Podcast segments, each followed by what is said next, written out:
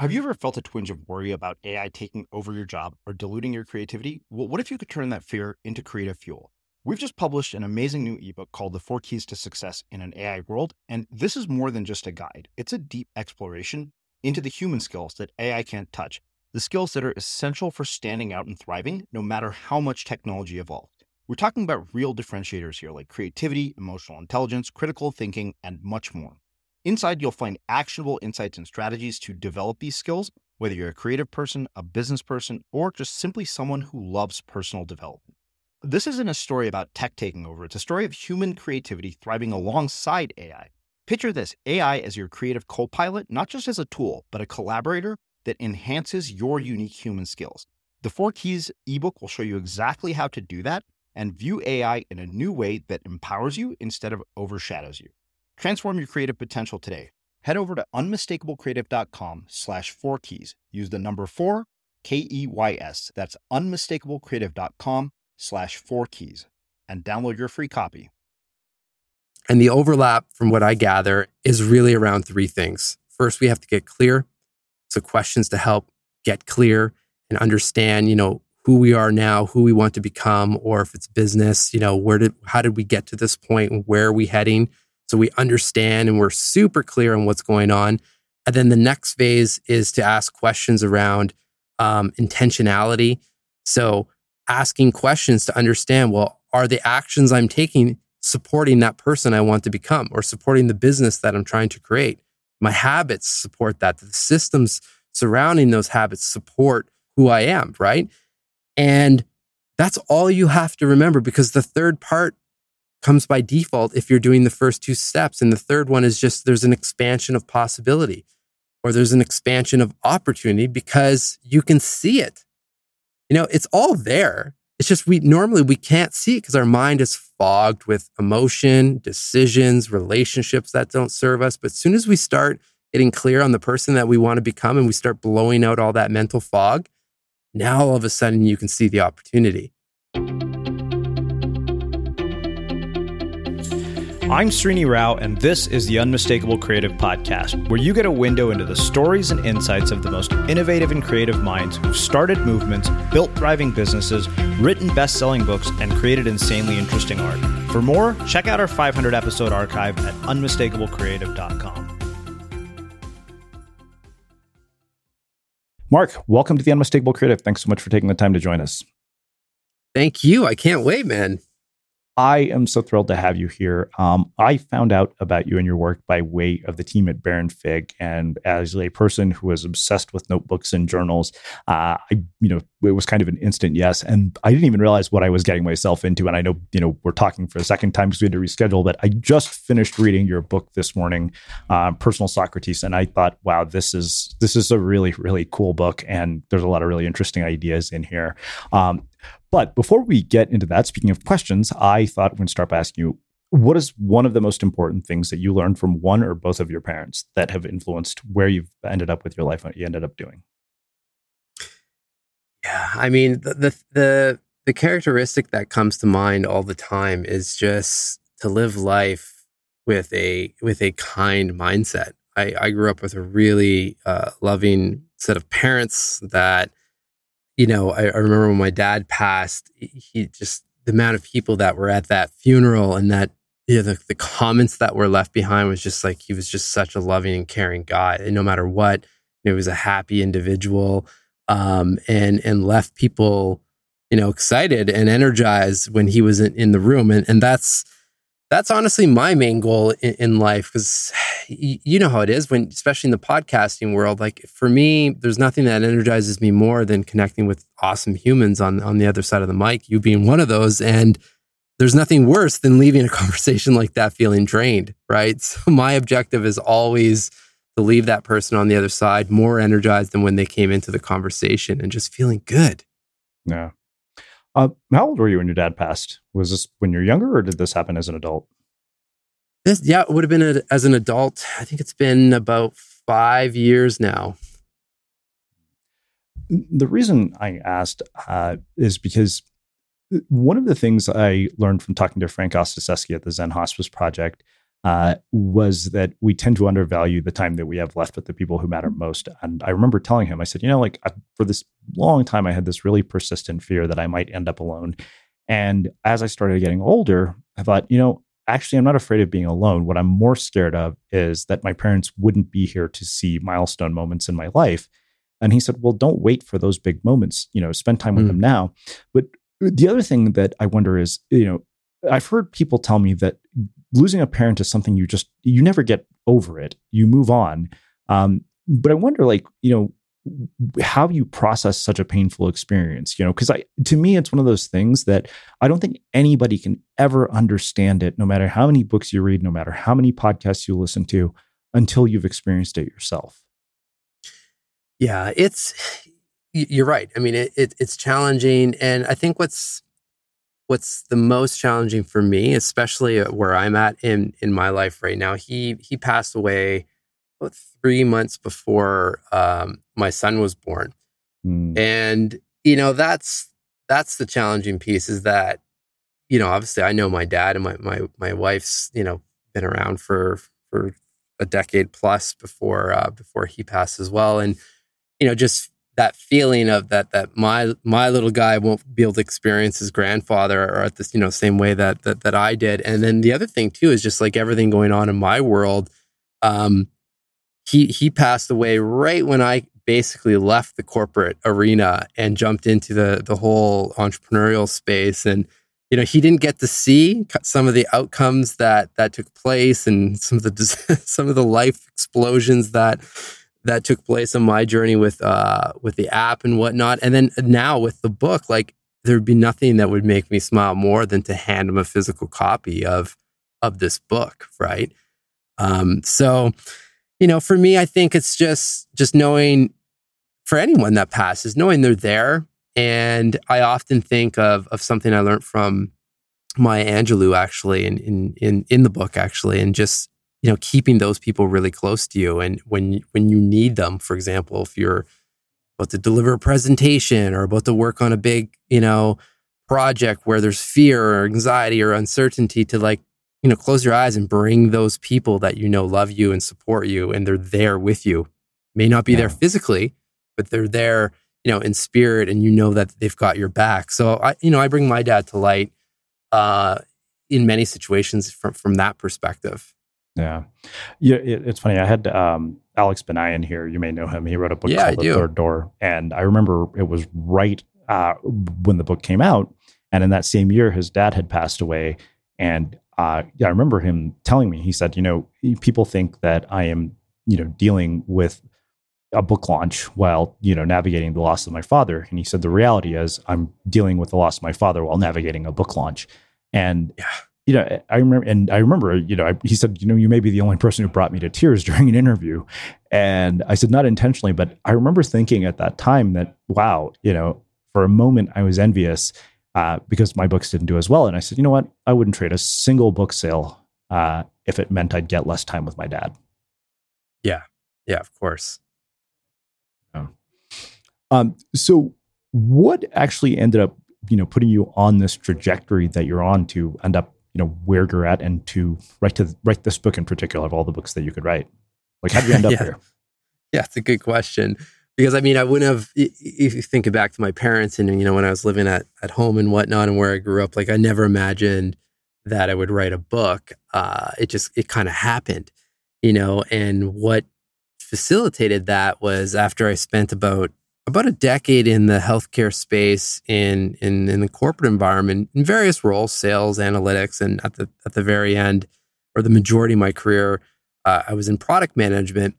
And I share that just because in the during those years, the consistent that actually led to a lot of the work that I'm doing now was that I was getting up earlier in the morning and I was reading positive things, positive content, trying everything possible to fuel my my mind with good mental nutrition. And it, that started because when I came out of university, I, my first job was in sales. And I remember thinking, everyone's being trained up in the same way. So, how possibly am I going to stand out in this group if we're all going through the same training? And for whatever reason, I just I started reading and started getting up earlier. And it didn't take long to realize that the Robin Sharmas of the world or like Tony Robbins, or at that time, I remember I was reading Success Magazine and you've got Jack Canfield and John Assaraf, like all these interesting humans that were being profiled. They were all taking time to think and taking time to answer good reflective questions. So I just started doing that. I started I started writing down the questions that I would see in, in this content and I started answering them from the perspective of where I was at in my life personally and professionally. And I did that for, like I said, eight, probably about eight to 10 years until eventually getting frustrated, or I, I got frustrated with the digital options that were available at that time. Because at that time, this would have been about three, four years ago now, the meditation apps Calm, Headspace, and Insight Timer and whatnot, they were all really start, starting to take off from a main, mainstream perspective. But there was nothing out there that was helping people get into a practice like journaling. Essentially, that's what I was doing, right? I was, was taking content and reflecting. That's all journaling is, is reflection. That's the practice. And I was doing it digitally because I was traveling quite a bit with with the, with those various roles. And like I said, there was just nothing that existed that would be a nice seamless experience of taking prompts, which is what I was getting from that content, and then reflecting on them. So essentially, I set out to create that and, and flip my brother in law an email, and who was also the co founder of the app that we created, KYO. And we we started bringing in, you know, some of the names that you, you were mentioning. They were they were in that app, like you know Cal Fussman and, and so forth. That was I think I think we were talking about him before we hit record, but there was all of these different people that were providing the reflective questions that were important in their lives at some point or that they were thinking about on a frequent basis, including brands like VaynerMedia and Lego and LinkedIn and so forth. And, you know, we launched the app and it, it, it did well in the sense that we reached about 86.9 million people in the first couple years from an App Store impression standpoint. And, uh, you know, we had a, a decent amount of users in the app. And that's really what, I'll, and I'll pause here because I said a lot, but that's really what got me directly involved in what I call the mental fitness space. Yeah. Well, I think there are a couple of questions that, you know, surfaced for me about this. You, you actually went and did something with this material, whereas I think that there's, you know, a large subset of people. Uh, in fact, I jokingly say the personal development industry is basically built on people who consume a lot of content but don't do anything with it. Uh, you know, you have, I always say it's like there's these three groups of people. It's like the people who would get a result if they did the thing or not, because that's how they're wired. The second group who, you know, consuming this thing becomes a catalyst for them, like you. And then there's a third group who just keeps going back to, you know, the same thing over and over. And Steven Kotler and I were talking about these, like these people become seminar junkies. Um, so, yeah, you know, based on your perspective, why does that happen? And then, you know, the thing that struck me most that you said about the app um, was, you know, I was not just deleting an app from the store, I was deleting my identity from the last three years. The motivation surrounding a new idea and any hopes of helping millions of people with one action from my finger on my touchpad. At least this that is what I was hearing from my internal narrative. Um, let's start with the first question first, but then I'll, I'll we'll follow up with this because I think there's a lot on that second one too. Millions of people have lost weight with personalized plans from Noom, like Evan, who can't stand salads and still lost 50 pounds. Salads, generally, for most people, are the easy button, right? For me, that wasn't an option. I never really was a salad guy. That's just not who I am. But Noom worked for me. Get your personalized plan today at Noom.com. Real Noom user compensated to provide their story. In four weeks, the typical Noom user can expect to lose one to two pounds per week. Individual results may vary. This is Paige, the co-host of Giggly Squad, and I want to tell you about a company that I've been loving, Olive and June. Olive and June gives you everything that you need for a salon quality manicure in one box. And if you break it down, it really comes out to $2 a manicure, which is absolutely insane. It's also so easy to get salon worthy nails at home with Olive and June. The difference between how your nails used to look when you did them yourself and now with the Mani system is a complete game changer. The best thing about Olive and June too is it's a quick dry, dries in about one minute, lasts for five days, and full coverage in up to one to two coats. Visit oliveandjune.com slash perfect Mani 20 for 20% off your first system. That's oliveandjune.com slash perfect Mani 20 for 20% off your first system system. Hey, it's Ryan Reynolds, and I'm here with Keith, co star of my upcoming film, If, only in theaters, May 17th. Do you want to tell people the big news? All right, I'll do it. Sign up now and you'll get unlimited for $15 a month in six months of Paramount Plus Essential Plan on us. Mintmobile.com slash switch. Upfront payment of $45 equivalent to $15 per month. Unlimited over 40 gigabytes per month. Face lower speeds. Videos at 480p. Active Mint customers by 531.24 get six months of Paramount Plus Essential Plan. Auto renews after six months. Offer ends May 31st, 2024. Separate Paramount Plus registration required. Terms and conditions apply if rated PG. Hey, it's Paige DeSorbo from Giggly Squad. High quality fashion without the price tag. Say hello to Quince. I'm snagging high-end essentials like cozy cashmere sweaters, sleek leather jackets, fine jewelry, and so much more. With Quince being 50 to 80% less than similar brands. And they partner with factories that prioritize safe, ethical, and responsible manufacturing. I love that. Luxury quality within reach. Go to quince.com slash style to get free shipping and 365-day returns on your next order. quince.com slash style. Wow. Nice. Yeah. What you're hearing are the sounds of people everywhere putting on Bombas socks, underwear, and t-shirts made from absurdly soft materials that feel like plush clouds. Yeah, that plush. And the best part? For every item you purchase, Bombas donates another to someone facing homelessness. Bombas. Big comfort for everyone. Go to bombas.com slash ACAST and use code ACAST for 20% off your first purchase. That's bombas.com slash ACAST. Code ACAST.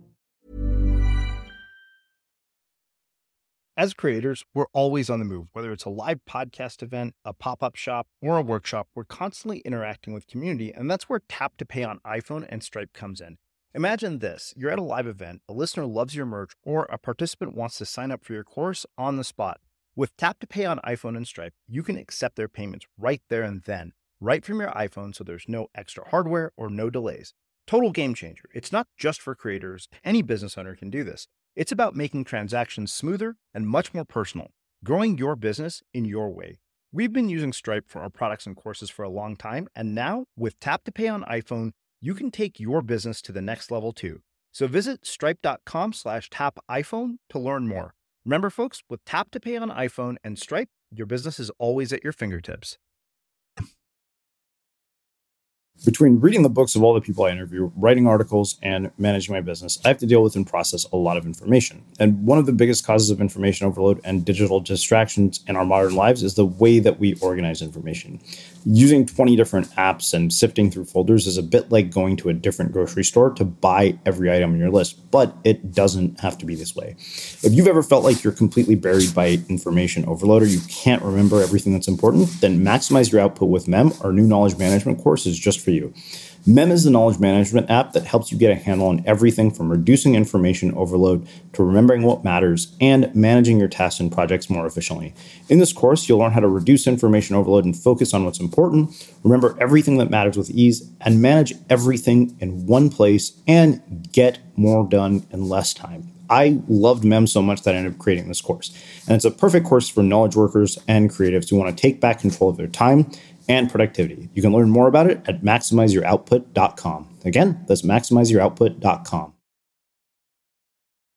Yeah, I mean, so I mean, just I think just with the space in, in, general, I mean, realistically, a lot of that work falls in people on people's laps or in front of their eyes at, you know, let's just be honest, like some of the hardest times uh, that that those people are are facing, and you know, like any any human, I think we we seek certainty in some capacity, right?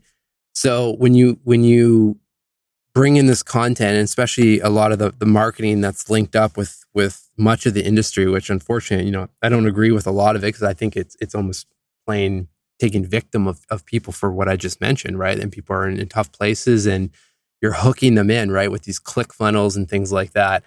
Um, and you know there's there's this sense that okay if if i just read this next book or just take this next course that the the answer or the the, the path will appear.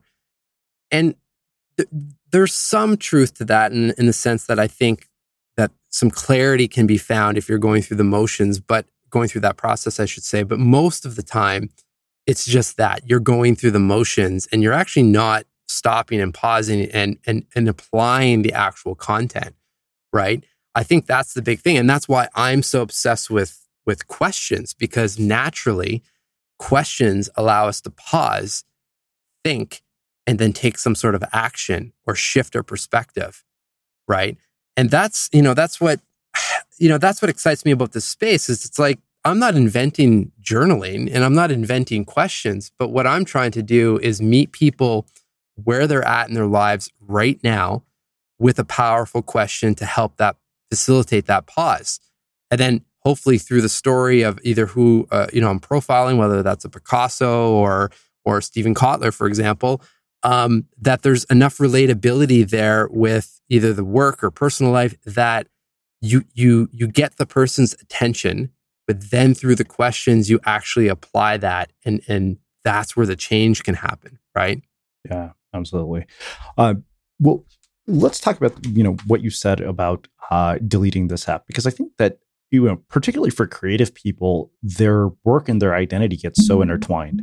Uh, you know, it took me a long time to to get past that. Ironically, despite writing a book about creativity for its own sake, uh, I remember to this day, my sister calls me and she's like, "You don't even believe what you wrote in your own book. No wonder nobody's buying it." And you know, it, it was ironic because the entire message of the book was not to worry about metrics, and I was freaking out about book sales.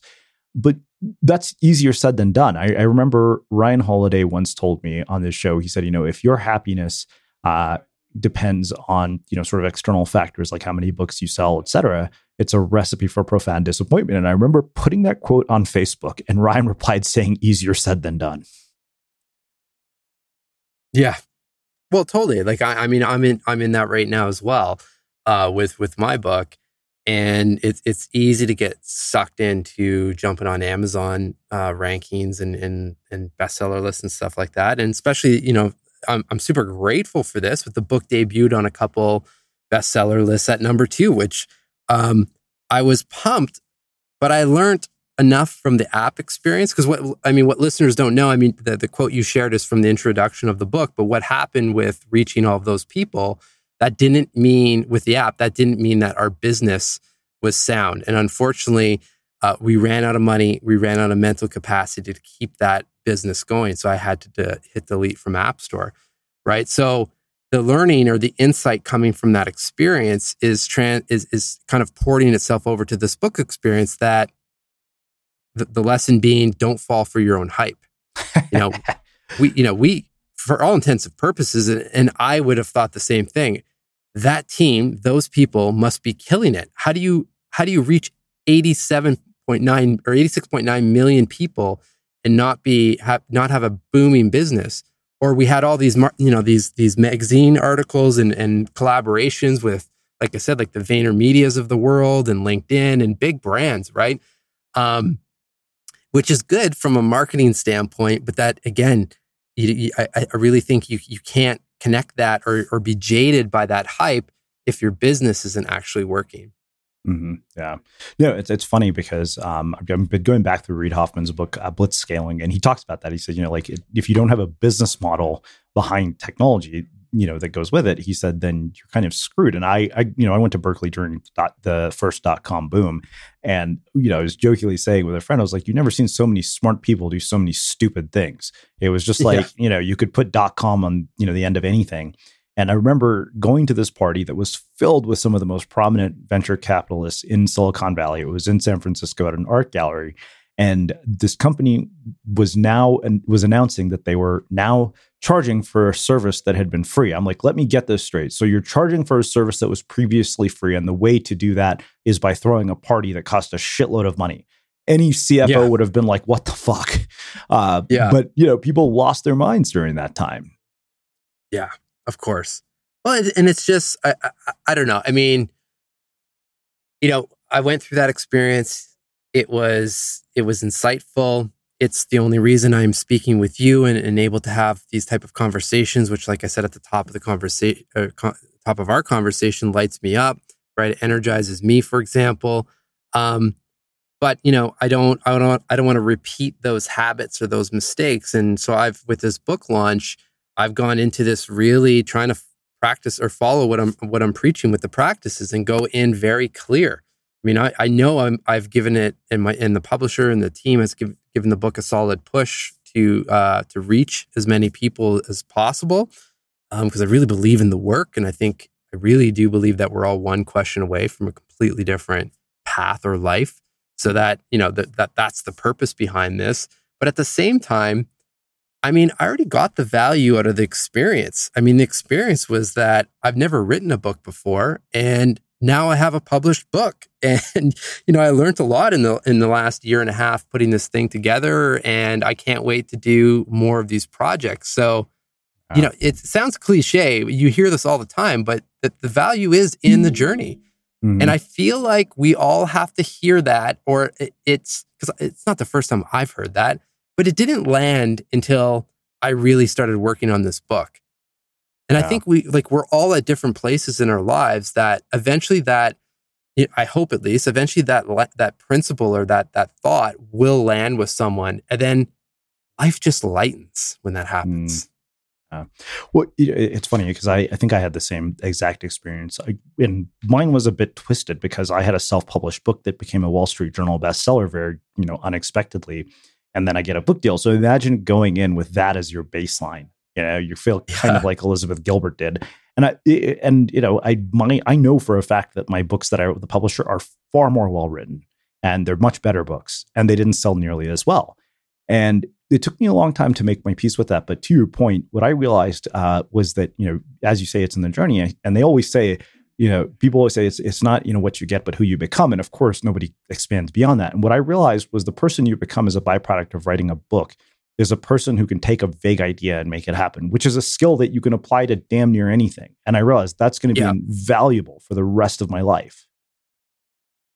Yeah, totally. I mean, well, that's what I'm experiencing now. And like the, the reason I want to, uh, I'm focusing on going through this process as clear as possible is because I can feel that there are different opportunities that are popping up from, from all different avenues that, you know, I don't want to fall for the, the bright and shiny object. I want to go in the direction that I know will help support my ultimate goals of, of building, you know, a, a- nice ecosystem to help people with their mental fitness and book is one, but the you know my show is another, and there's a, you know, a lot of corporate work that I'm doing as well, helping teams ask better questions essentially, and and bring in these practices. So you know that it, it all of these things fuel each other, and and we saw mm. that with the app. That's why we mm. reached so many people. I mean, we we were collaborating and bringing in all of these different these different angles and different pieces of content and different companies and people and all making sure that everything was fueling in this case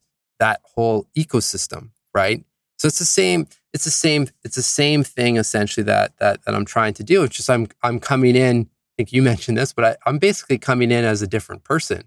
I am a completely different human and so is my wife frankly going through this whole you know entrepreneurial world of the app. We, we're just different people from who we were five years ago and it feels nice to uh, to have evolved to this place and and know that you know just like what you just said with your first book and for me it resonates with our app it's possible to reach 86.9 million people. I mean we did it.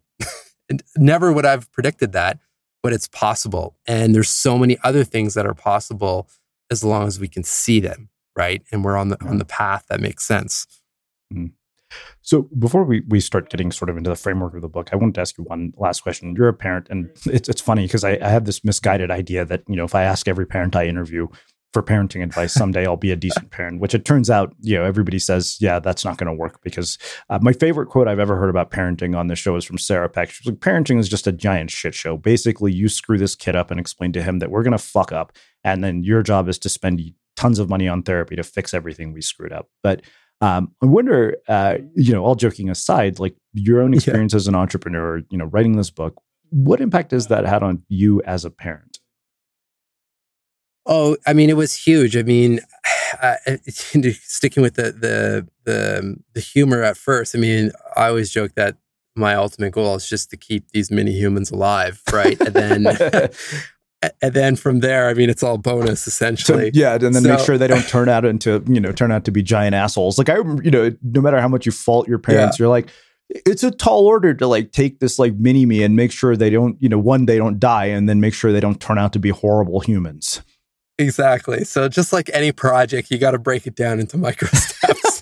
first, first keep them alive. So I think I'm, I'm so far past that. I mean, anything can happen, obviously, but I mean, we we we went through that stage, and then now, honestly, it's I go right back to kind of what I learned from my parents, and I'm just you know doing everything possible as a dad to to a keep his curiosity at the level it's at. He's five years old. That's the age where you get nailed with questions nonstop. Being a guy that works with questions, basically, there's going to become a natural uh, point in his life probably more uh, the, the more he goes through school where those where those questions will start to diminish. And what normally happens and and we all go through this but then all of a sudden you hit a, a point in your life where something explodes or something happens and you start asking questions again. So i mean my ultimate goal is to try to to to, to narrow that gap and can keep his curiosity um, you know peaked and and alive because when we're asking good questions a, I, and I learned this one from Chip Conley. I mean, the most curious person in the room is also the most present. And when you're present, people feel that, and you're you're also present for yourself. And again, you can see a, a clearer path for either your your life or your work. So, yeah. So for me, it's um, you know that's what I'm trying to do. But at the same time, I mean, he had a huge influence in the decision to shut down that app because I remember he would have been about two or three years old. I remember coming home doing everything possible to shield the stress, you know, of knowing that we were way in over our heads with from a financial perspective that uh, I'm deleting this business that was supposed to be the vehicle that was going to keep me in the space that I now know is absolutely the space I want to work in. I mean, you know, they pick up on these on on these things, and that was my greatest fear was am I doing damage? Right? Like we were joking about this, and or your, your the example you gave about therapy and stuff like that. Like, am I doing damage to this child um, because I'm just trying to make this this damn business work? Um, so that was, you know, that was that was weighing heavily heavily on me. And, and at the end of the day, it just it felt like it wasn't worth that risk and that stress. Not to mention, you know, I wasn't feeling great, and I also knew in my core that this was just one element of that journey that I would continue down this this avenue of of you know helping people with these prompts and and teaching and, and working in, in the space of mental fitness. It just so happens that vehicle was the app, but there's so many different ways to do it, right? Mm-hmm. Well, so before we get into the Socratic method and the idea, I wanted to ask you about one other thing. You know, I've spent a lot of time diving into the bullet journal, which I'm sure you're familiar with, and I've yeah. probably never gifted a book as much as I've gifted um, the bullet journal method. But your book seems like a, a, nice complement. It's like these two books should be, you know, given together as gifts going forward. So, you know, yeah. I, I, will be, I will be doing that going forward because every well, time I, you. I've, I've literally given the bullet journal to more people than I can, you know, to think of. And I've read a thousand books, so that says a lot. Um, but let's talk briefly about handwriting in particular, because I think that there is this sort of, you know, obsessive, uh, compulsive desire. It's like, hey, let's get on the latest, greatest app. You know, there's something new that everybody says everybody needs to be on. And I realized that analog, uh, in a world of, you know, that has gone, you know, extremely digital is incredibly beneficial, but I don't think people really understand that. And my handwriting is atrocious and I still find it yeah. valuable. But you know, you worked at Baron Fig, so you know you probably have a much more, um, you know, like clear view into how why the benefits of this. Well, there's there's there's definitely science behind. Um, I can't I can't remember the exact stats, but I mean you're you're definitely uh, at a higher probability or percentage to retain the information when you physically write it out. Um, I think there's some stats around productivity as well as creativity from from pen to paper. But I, you know, the thing is with with with this topic, and re- remember, I mean, I kind of like what you just described. I could never read my handwriting in in the past, and it's not the greatest uh, now either. That's why I started uh, on a digital front. And before launching the app, I was essentially typing this stuff in word processors and whatnot. Now, though, the realization has, and this has lifted a whole, a whole array of, of opportunity with, with the practice. Because if you think of journaling from the perspective of pen to paper, which is most often discussed, it, you're limited to one method. When, when the actual practice is, it, itself is, is actually reflection and that's you know and that's what i learned you know a, a, decade ago when i was studying all these these remarkable humans, about them taking time to think.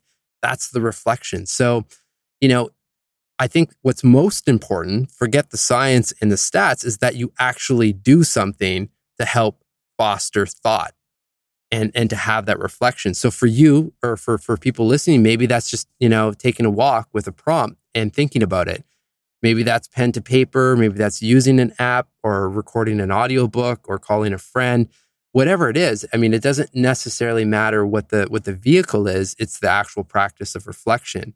And now where I'm at with it is that um, yeah, I mean, I'm a bit spoiled with Baron Fig and, and their and their notebooks and their product and the fact that the book is published by them, so that you've got that Baron Fig quality and charm to the book. Um, but I still use apps as well, and I use I use the app or I use a notebook or I take a walk based on what I need in that moment. And if once once you can disconnect the associations you have with, oh, maybe I want to have uh, my bookshelf lined with 15 journals over the years so I can go back to it. There's some value to that for sure, but not as much value as in the moment, the in the moment moment benefits of the actual practice. Well, let's talk specifically about um, the Socratic method, you know, which you break down into, you know, you say that uh, scholars of Socrates have noted six types of questions forming the basis of the Socratic method. Can you explain what those questions to our, to you know, are and, and you know how we can apply them to our lives? If you're looking for plump lips that last, you need to know about Juvederm lip fillers. With Juvederm Volbella XC and Juvederm Ultra XC, your lip look, whether it's subtle or bold, can last up to one full year with optimal treatment and no additional maintenance. Find a licensed specialist and see if it's right for you at juvederm.com today. That's J U V E D E R M.com. Add fullness to lips in adults over 21 with Juvederm Volbella XC or Juvederm Ultra XC. Do not use if you have severe allergies or a history of severe allergic reactions, or if you're allergic to lidocaine or the proteins used in Juvederm. Tell your doctor if you have a history of scarring or taking medicines that decrease the body's immune response or that can prolong bleeding. Common side effects include injection site redness, swelling, pain, tenderness, firmness, lumps, bumps, bruising, discoloration, or itching. As with all fillers, there's a rare risk of unintentional injection into a blood vessel, which can cause vision abnormalities, blindness, stroke, temporary scabs, or scarring. For full important safety information, visit juvederm.com. Ever catch yourself eating the same flavorless dinner three days in a row? Dreaming of something better? Well, HelloFresh is your guilt free dream come true, baby. It's me, Keke Palmer. Let's wake up those taste buds with hot, juicy pecan crusted chicken or garlic butter shrimp scampi. Mm. Hello Fresh. Stop dreaming of all the delicious possibilities and dig in at HelloFresh.com. Let's get this dinner party started. Quality sleep is essential. That's why the Sleep Number Smart Bed is designed for your ever evolving sleep needs. Need a bed that's firmer or softer on either side? Helps you sleep at a comfortable temperature? Sleep Number Smart Beds let you individualize your comfort so you sleep better together. JD Power ranks Sleep Number number 1 in customer satisfaction with mattresses purchased in-store. And now, save 50% on the Sleep Number limited edition Smart Bed for a limited time. For JD Power 2023 award information, visit jdpower.com/awards. Only at a Sleep Number store or sleepnumber.com. Many of us have those stubborn pounds that seem impossible to lose, no matter how good we eat or how hard we work out. My solution is PlushCare. PlushCare is a leading telehealth provider with doctors who are there for you day and night to partner with you in your weight loss journey. They can prescribe FDA-approved weight loss medications like Wegovy and Zepbound for those who qualify. Plus, they accept most insurance plans. To get started, visit plushcare.com slash weight loss. That's plushcare.com slash weight loss.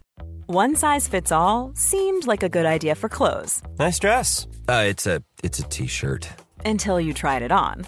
Same goes for your healthcare. That's why United Healthcare offers a variety of flexible, budget friendly coverage for medical, vision, dental, and more. So, whether you're between jobs, coming off a parent's plan, or even missed open enrollment, you can find the plan that fits you best. Find out more about United Healthcare coverage at uh1.com. That's uh1.com. As creators, we're always on the move. Whether it's a live podcast event, a pop up shop, or a workshop, we're constantly interacting with community, and that's where Tap to Pay on iPhone and Stripe comes in. Imagine this you're at a live event, a listener loves your merch, or a participant wants to sign up for your course on the spot. With Tap to Pay on iPhone and Stripe, you can accept their payments right there and then, right from your iPhone, so there's no extra hardware or no delays.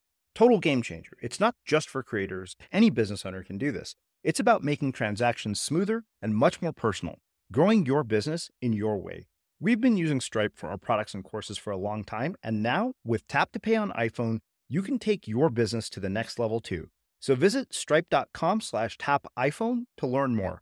Remember, folks, with Tap to Pay on iPhone and Stripe, your business is always at your fingertips. Hey, it's Srini. I want to tell you about something new that we've been building for you. The Unmistakable Collective is a monthly membership for writers, bloggers, podcasters, and content creators who want to build an audience for their work. As a member of the collective, you get access to exclusive content that we don't publish anywhere else, three monthly events including office hours, Q&A sessions with former podcast guests and regular workshops to help you develop the foundational skills you need for building an audience. And it only costs $30 a month.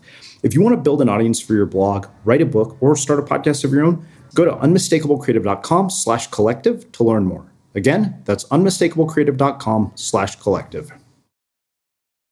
Yeah, absolutely. Well, I mean, I I should say I sort of I can because and that's the whole premise of of why the book is structured the way it is because I remember having the discussion about the book concept and what I was writing about and and essentially what I've been learning from all of these people and my own practice and everything kept coming back to the idea of asking a big question and then a follow up question and keep asking questions until essentially you get past the surface to the root cause or root objective of whatever you're working on, for example.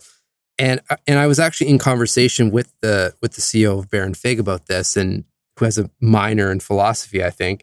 And he said, "Oh, so you're just talking about the Socratic method?" I said, "Well, the Socratic what? Like I know who Socrates is, and I know high level, you know, he's the guy that asks a lot of questions type thing, but that's kind of as, as far as it went. So when I started to, to dig into it, and, and at the same time, I should mention, he said, you should know, you know, the book should be really called Personal Socrates. And I said, absolutely not. I can't stand that. That's, I'm not writing a book on philosophy. I don't consider myself a philosopher. And that sounds like a terrible idea. Um, so I started doing the research though, and quickly quickly started to come to this realization of, wow, you know, here's this guy, Socrates, born, you know, 469 BC. He's been around since the beginning of time. He invented this method that is essentially designed to bring more clarity and, you know, challenge assumptions and all of these different things, which are some of the question types. And we're all doing this in some capacity, but we don't even know we're doing it. And we're, we're definitely not doing it with an intention.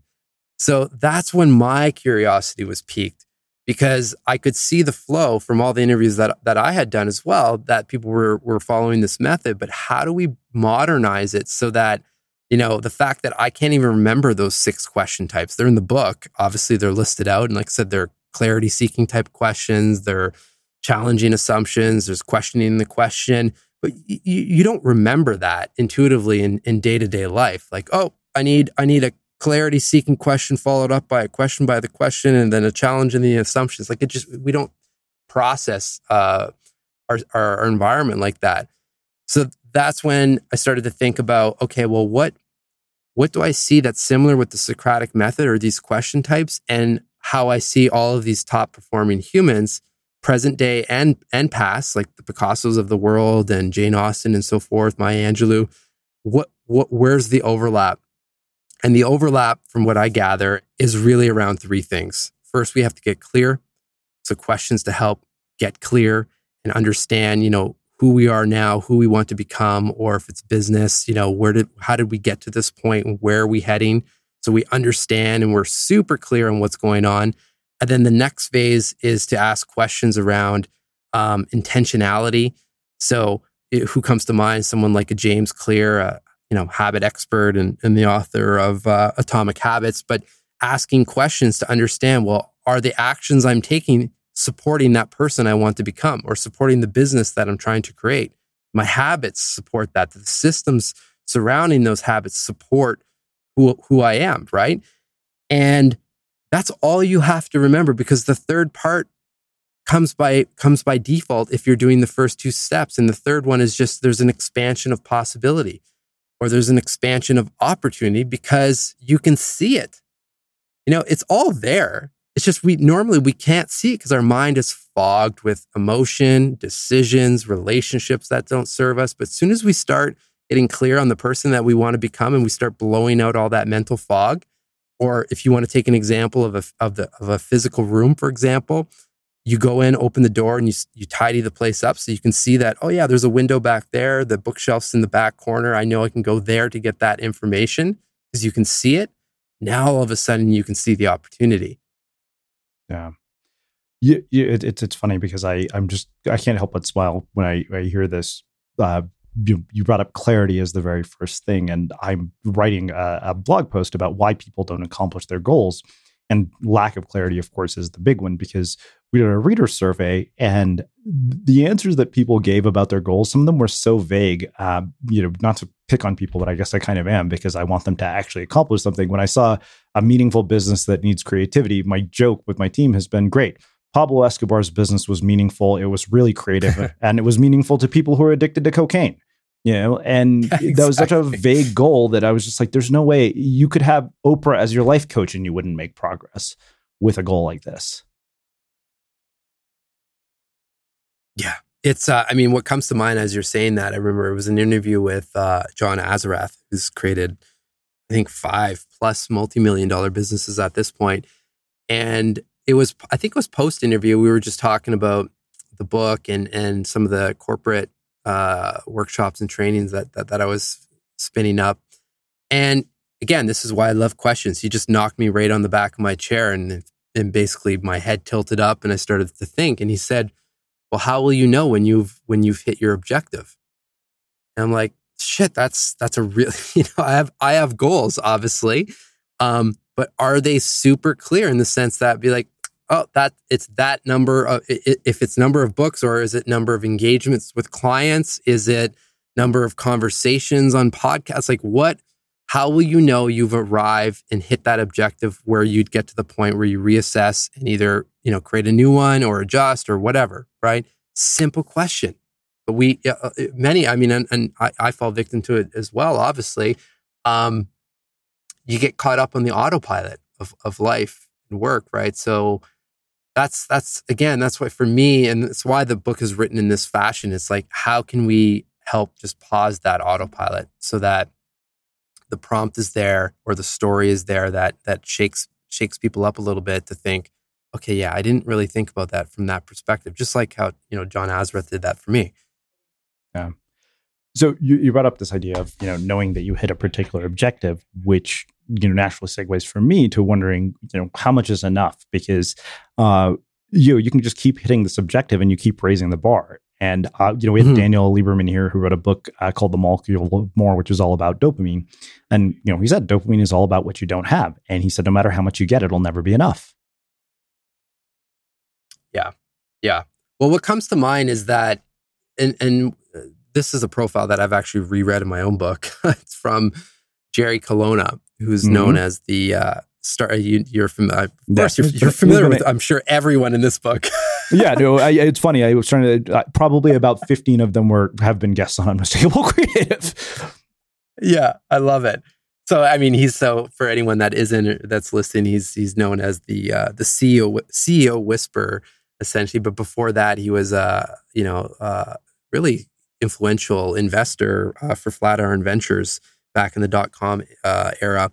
And the the profile that I wrote on Jerry and, and that was inspired by Jerry, obviously, was around the idea that everything is impermanent, right? Including, you know, including the emotions and the thoughts and the feelings that we're going through right now that are that are making us feel not the greatest, but also including the moments like the highs of seeing that number two bestseller rank on Amazon with the book.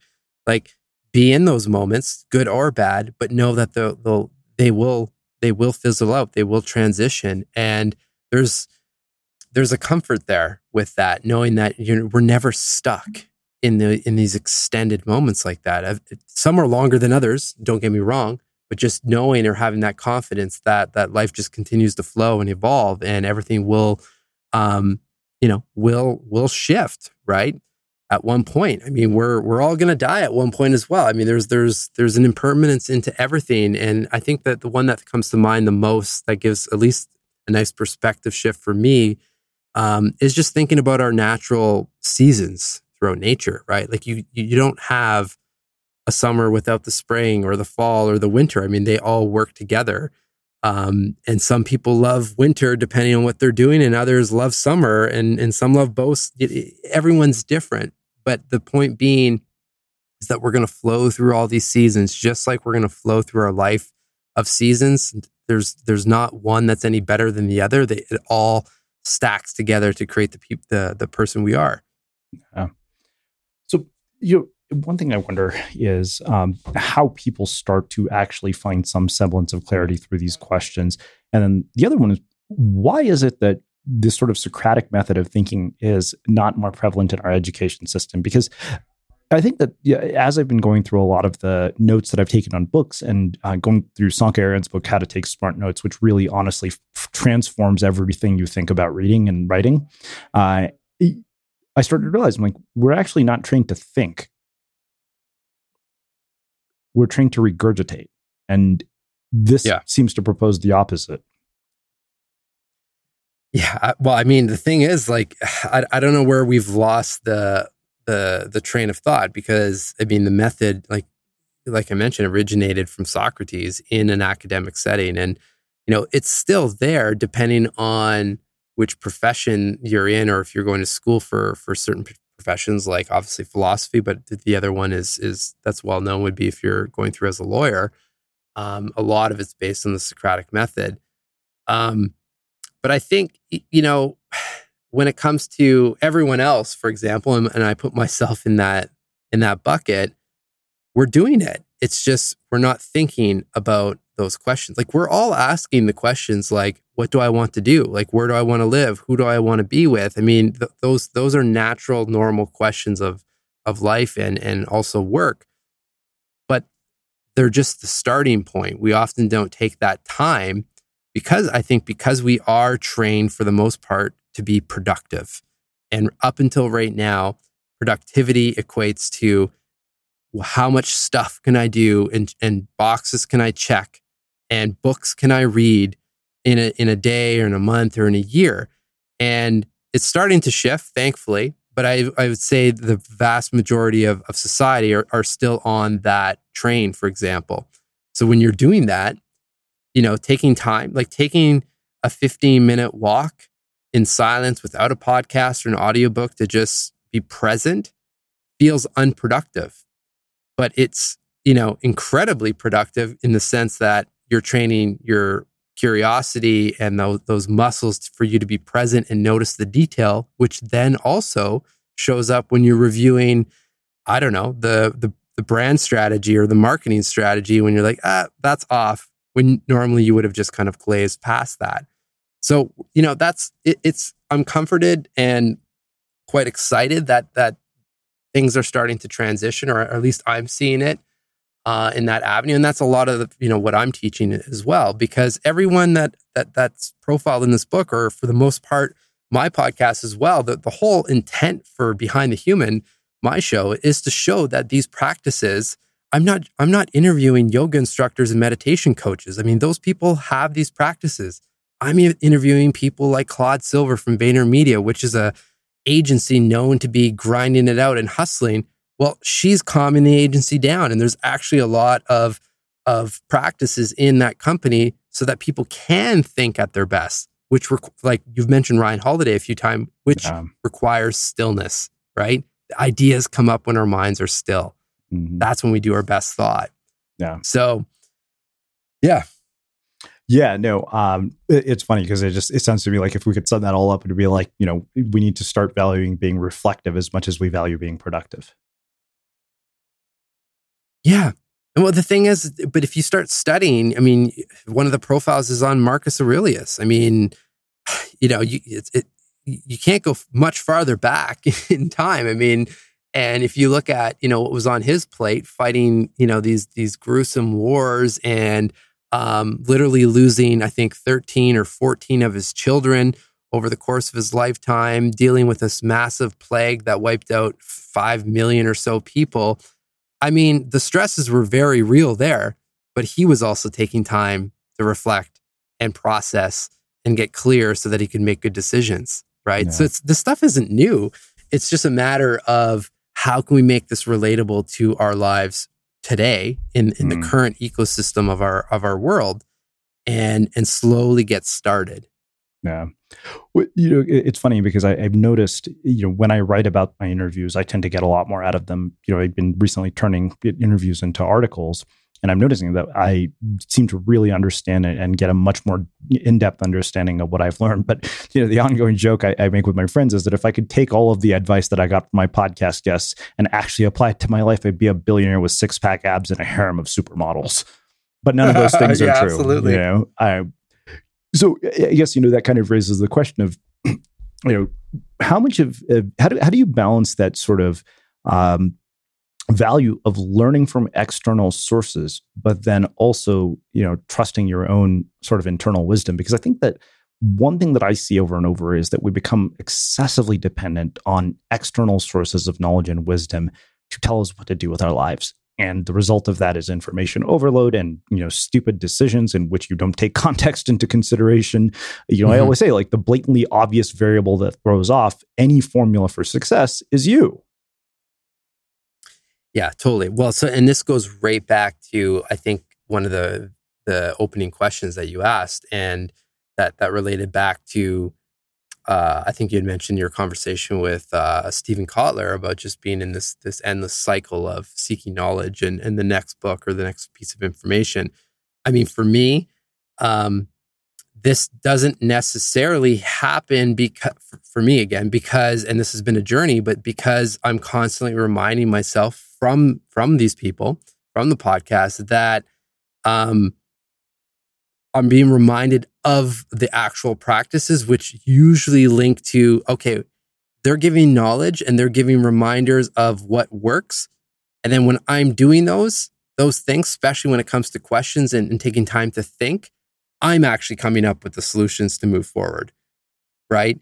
And for me, all of these practices, whether it's breath work, meditation, journaling, you know, calm walks, I mean, there, there's a couple things happening. They're they're all training our self awareness to, to level that up so we can see more and feel and, and experience. And then they're also allowing us to be um, way more present.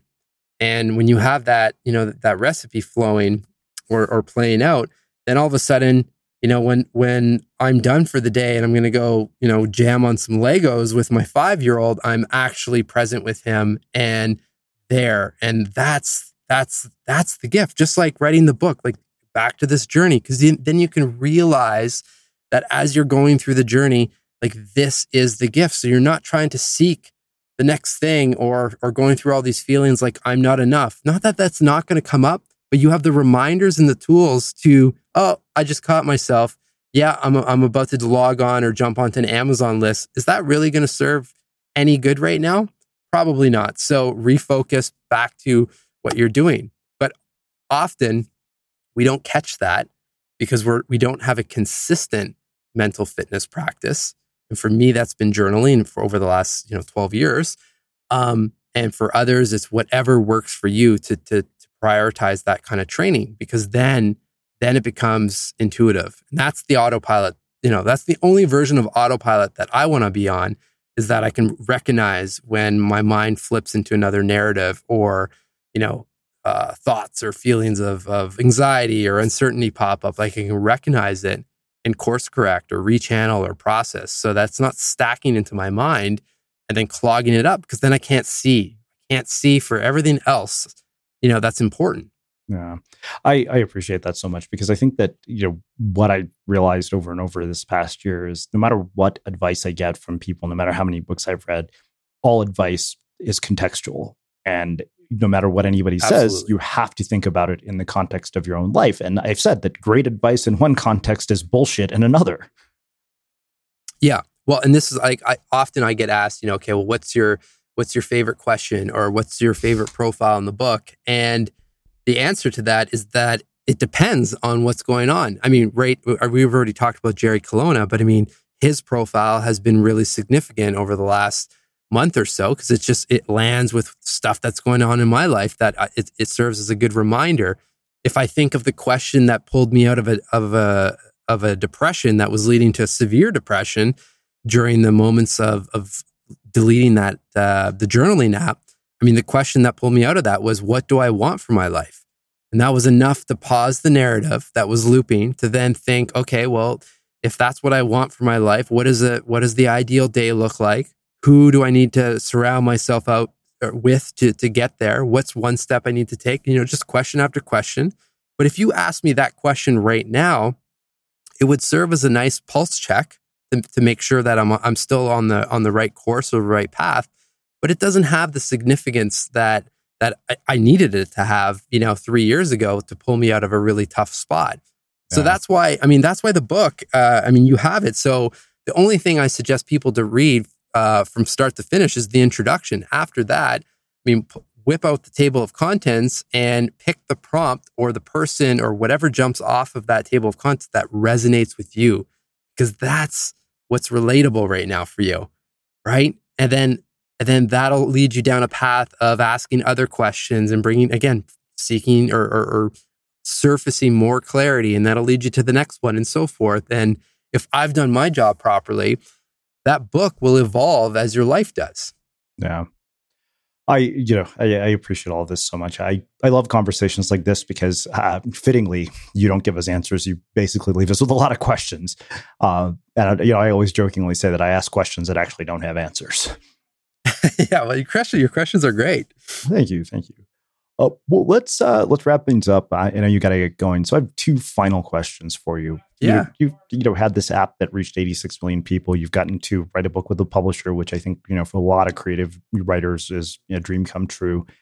How's your definition of what it means to be successful changed as a byproduct of all this process that you've gone through? Oh yeah, I mean, my man, it, this is I feel like this is a sign of a good interviewer or a good host because I mean the answer to that question comes full circle on how I how it started, our conversation started. And for me, uh, the definition of success uh, for my life is waking up feeling happy and energized and excited to have conversations like these. Right? Everything else, they're just they're they're nice to have. It's nice to have you know book selling and nice to have this, but at the end of the day, you could have that and be miserable and that to me is not the definition of success. So the and, and not to say that every day is a happiness fest. I mean, I'm also human as as well. But if I can have more happy days than not, and and be present, like that's my main goal right now is how can I be present for this call, this interview, the next email, whatever. Just actually be present and experience. Then I feel like I'm I'm doing the right work. Because if if I'm not, then there's something off with, uh, you know, James Clear has a, a, beautiful line in, in his profile. It says, there's something off with the, the, with the mountain that I'm climbing. His question is, am I climbing the right mountain? Because hmm. we can trick ourselves, right? We can, you know, climbing any mountain feels like work, obviously, and it is work. But if it's the wrong mountain, then it's it's it's almost wasted work. Yeah, reminds me of David Brooks' book, The Second Mountain. um, yeah, yeah. Well, uh, I have one final question for you, which is how we finish yeah. all of our interviews at the Unmistakable Creative. What do you think it is that makes somebody or something unmistakable? Oh, it makes me think of Coco Chanel, and that's being, you know, how do you, what aura or what energy are you leaving behind when you leave a room? Mm. That's the unmistakable, and we're all different. Um, and if we give some thought to what that is or what, what what we'd like to leave people on the other side. For me, like I said, is energized. I want people to feel motivated and happy and excited. Um, then you know I'll feel good about myself. Um, and if we can think about that and and really be true, be honest, are, are, we leaving people like that? Because we're leaving we're leaving a vibe behind, whether we like it or not. It's just whether you know it's the one that we we respect or the one that we want to leave behind. So I'd say uh, that that'd be the answer, and and it suggests people to give it some thought. give it some thought.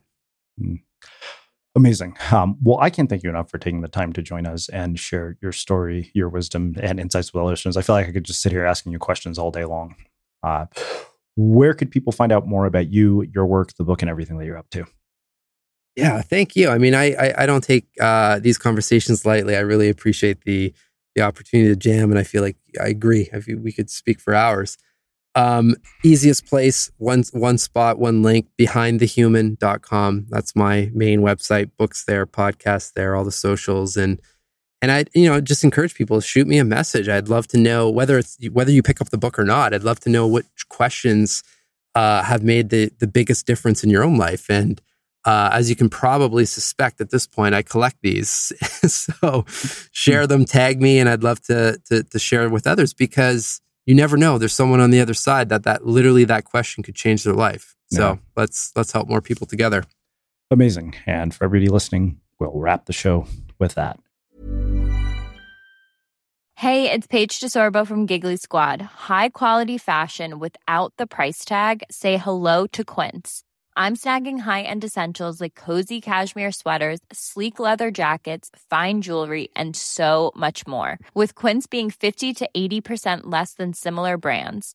And they partner with factories that prioritize safe, ethical, and responsible manufacturing. I love that. Luxury quality within reach. Go to quince.com slash style to get free shipping and 365 day returns on your next order.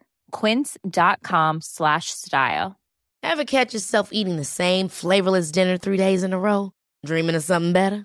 Well, HelloFresh is your guilt free dream come true, baby. It's me, Keke Palmer. Let's wake up those taste buds with hot, juicy pecan crusted chicken or garlic butter shrimp scampi. Mm. Hello Fresh. Stop dreaming of all the delicious possibilities and dig in at HelloFresh.com. Let's get this dinner party started.